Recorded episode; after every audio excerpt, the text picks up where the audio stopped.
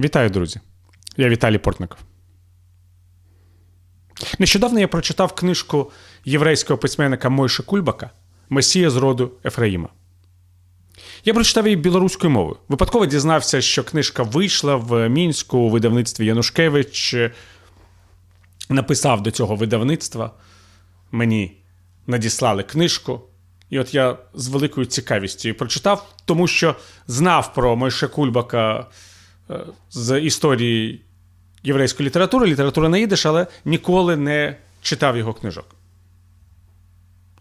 Я читаю книжки єврейських письменників з самого дитинства. Спочатку мої родичі пропонували мені їх читати. Це були романи і оповідання Шолом-Алейхема, твори єврейських письменників, які працювали в Радянському Союзі. Потім вже сам я почав читати книжки письменників, які писали мовою іврит. Тих єврейських письменників, які мешкали в інших країнах світу і тому в Радянському Союзі не пропагувалися і навіть не перекладалися. Я читаю ці книжки всіми мовами, якими я можу читати. Українською, російською, білоруською, польською, чеською, словацькою, сербською, хорватською, словенською, болгарською. Там, де можу знайти, там знаходжу і читаю. Так, на превеликий жаль, я не читаю на ідиш чи івриті. Я не вважаю, що це якесь моє досягнення. Я швидше усвідомлюю, що це є мій великий недолік. Я навчився читати і писати, однак в мене не вистачає словникового запасу, щоб я мог читати літературу.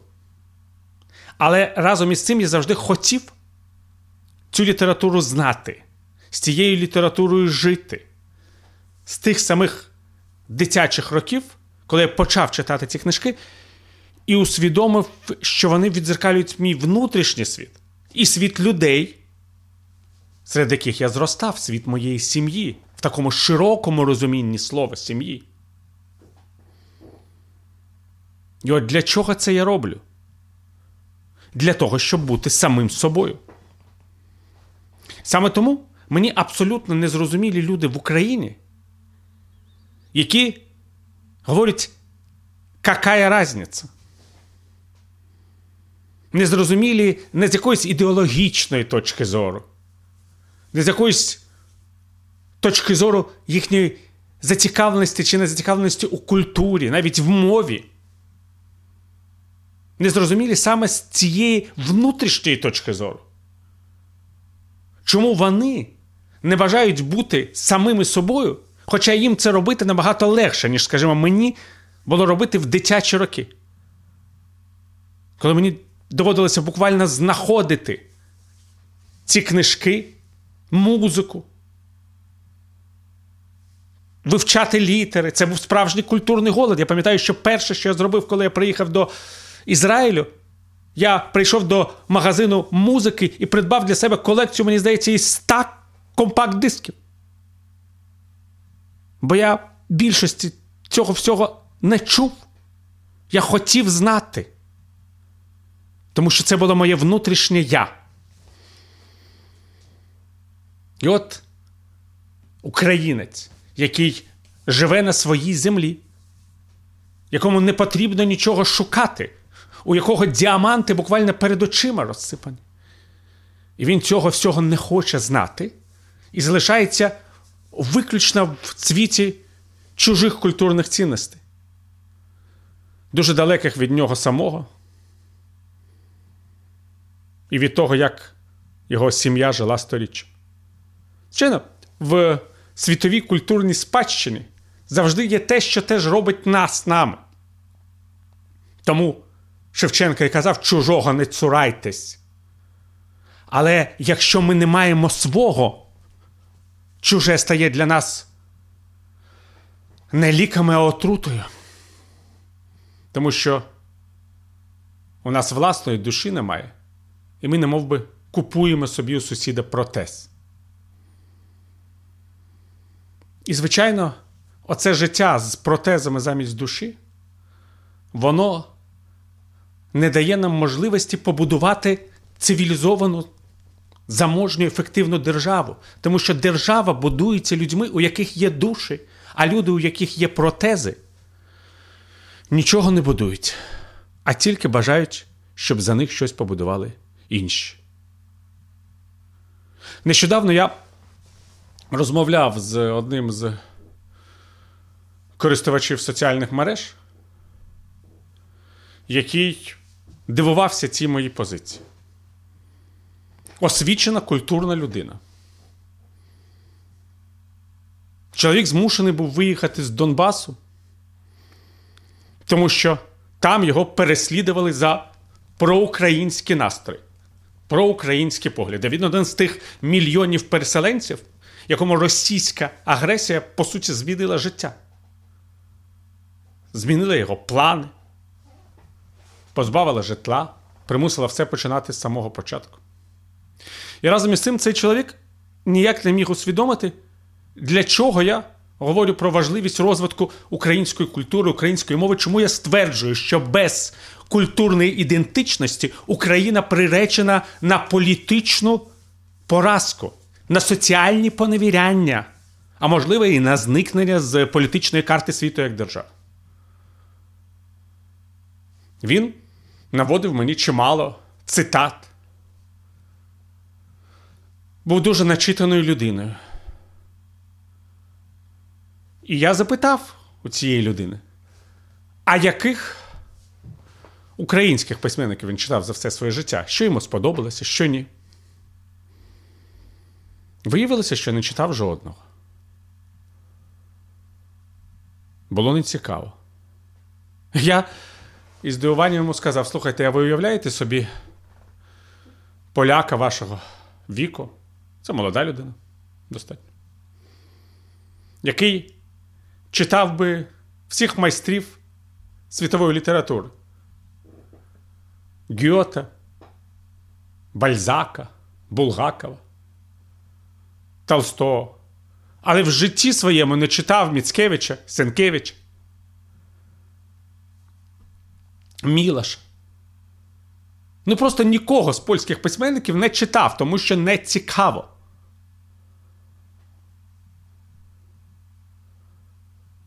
І він сказав, що він впевнений, що так воно і є. Ця людина щиро впевнена, що так влаштований світ. Світ навколо нього. А світ влаштовано зовсім інакше. І я в цьому не те, що впевнений, ми просто всі це прекрасно знаємо. І так виходить, що людина, яка політично вважає себе українцем, вона не дуже розуміє світ країни, в якій вона живе. Адже країна – це не просто географічні кордони і навіть не державна атрибутика. І я зараз ще одну важливу річ скажу, з якою може багато хто не погодиться. Це не завжди навіть і мова. Хоча знання мови є важливим. Це спільні цінності, які передаються з покоління у покоління. І які не залишають людей, навіть коли вони позбуваються держави, кордонів, мови, навіть релігії. І я це кажу за власним досвідом. Коли я починав читати єврейську літературу, між мною і державою Ізраїль була прірва. А за кілька десятиріч до цього держава Ізраїль навіть не існувала. І така молода людина, як я, навіть могла не сподіватися, що єврейська держава колись виникне там, де було намічено її місце Господу. Коли я починав читати єврейських письменників, я не знав жодної з єврейських мов. Коли я починав читати єврейських письменників, я не міг назвати себе людиною, яка вихована у релігійних традиціях. Я був серед євреїв просвіти, серед тих євреїв Гаскали, які врешті-решті створили той Ізраїль, який ми знаємо сьогодні. Але разом із цим у мене і мого народу були спільні цінності. Ці книжки, ця література, музика різними мовами. Так само у ірландців Вони втратили мову. Вони до певної міри втратили географічні кордони своєї добританської держави, тому що на частині їхнього острова Велика Британія і частина Північна Ірландія. Багато з них вже зараз не такі релігійні, як на початку ХХ століття, коли відновлювалася ірландська незалежність. Але ірландські письменники і поети, які писали і гельською, і здебільшого англійською мовою, вони для них рідні, свої. Ірландець Джойс відрізняється від шотландця Бернса. А шотландець Бернс відрізняється від великих англійських письменників, велетнів англійської літератури. Хоча нібито всі писали однієї тієї ж англійською мовою. Я вже не кажу про письменників країн Латинської Америки, які, можна сказати, створили своїм співвітчизникам національну ідентичність, хоча писали іспанською мовою і є улюбленцями багатьох читачів в самій Іспанії. Однак Маріо Варгас Ліоса – це не Іспанія, і Габріель Гарсіа Маркес – це не Іспанія. Це Перу і Колумбія.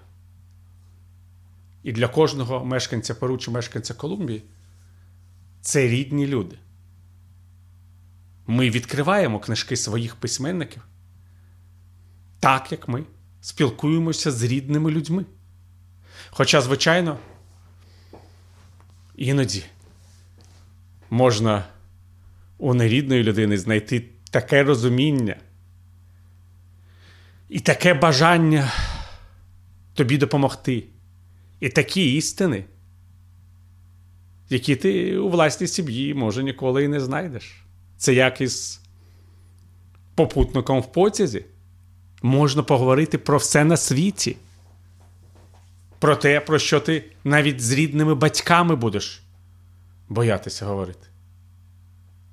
Однак потім подорож закінчується. Ви з попутником виходите на станції.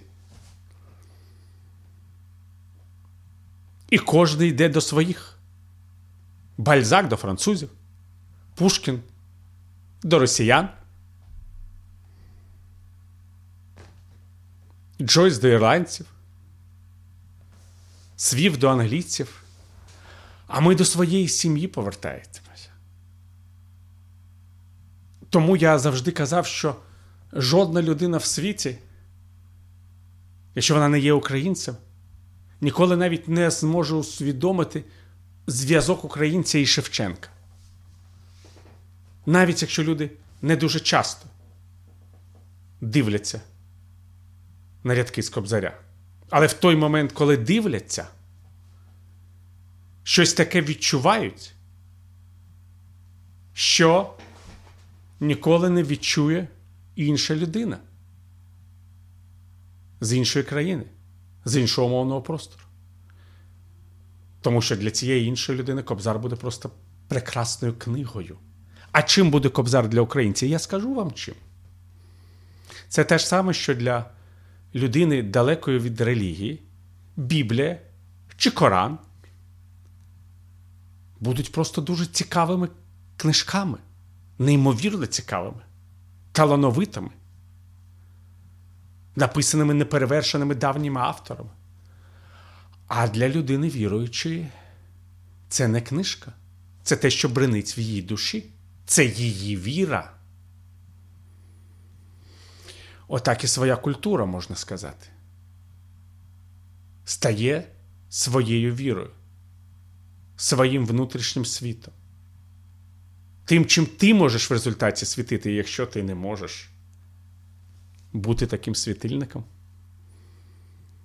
як ти зможеш висвітлити сторінки великих світових книжок, стати людиною здатною усвідомити всю велич світової спадщини. Хай навіть ти з маленької країни, в тебе небагато письменників.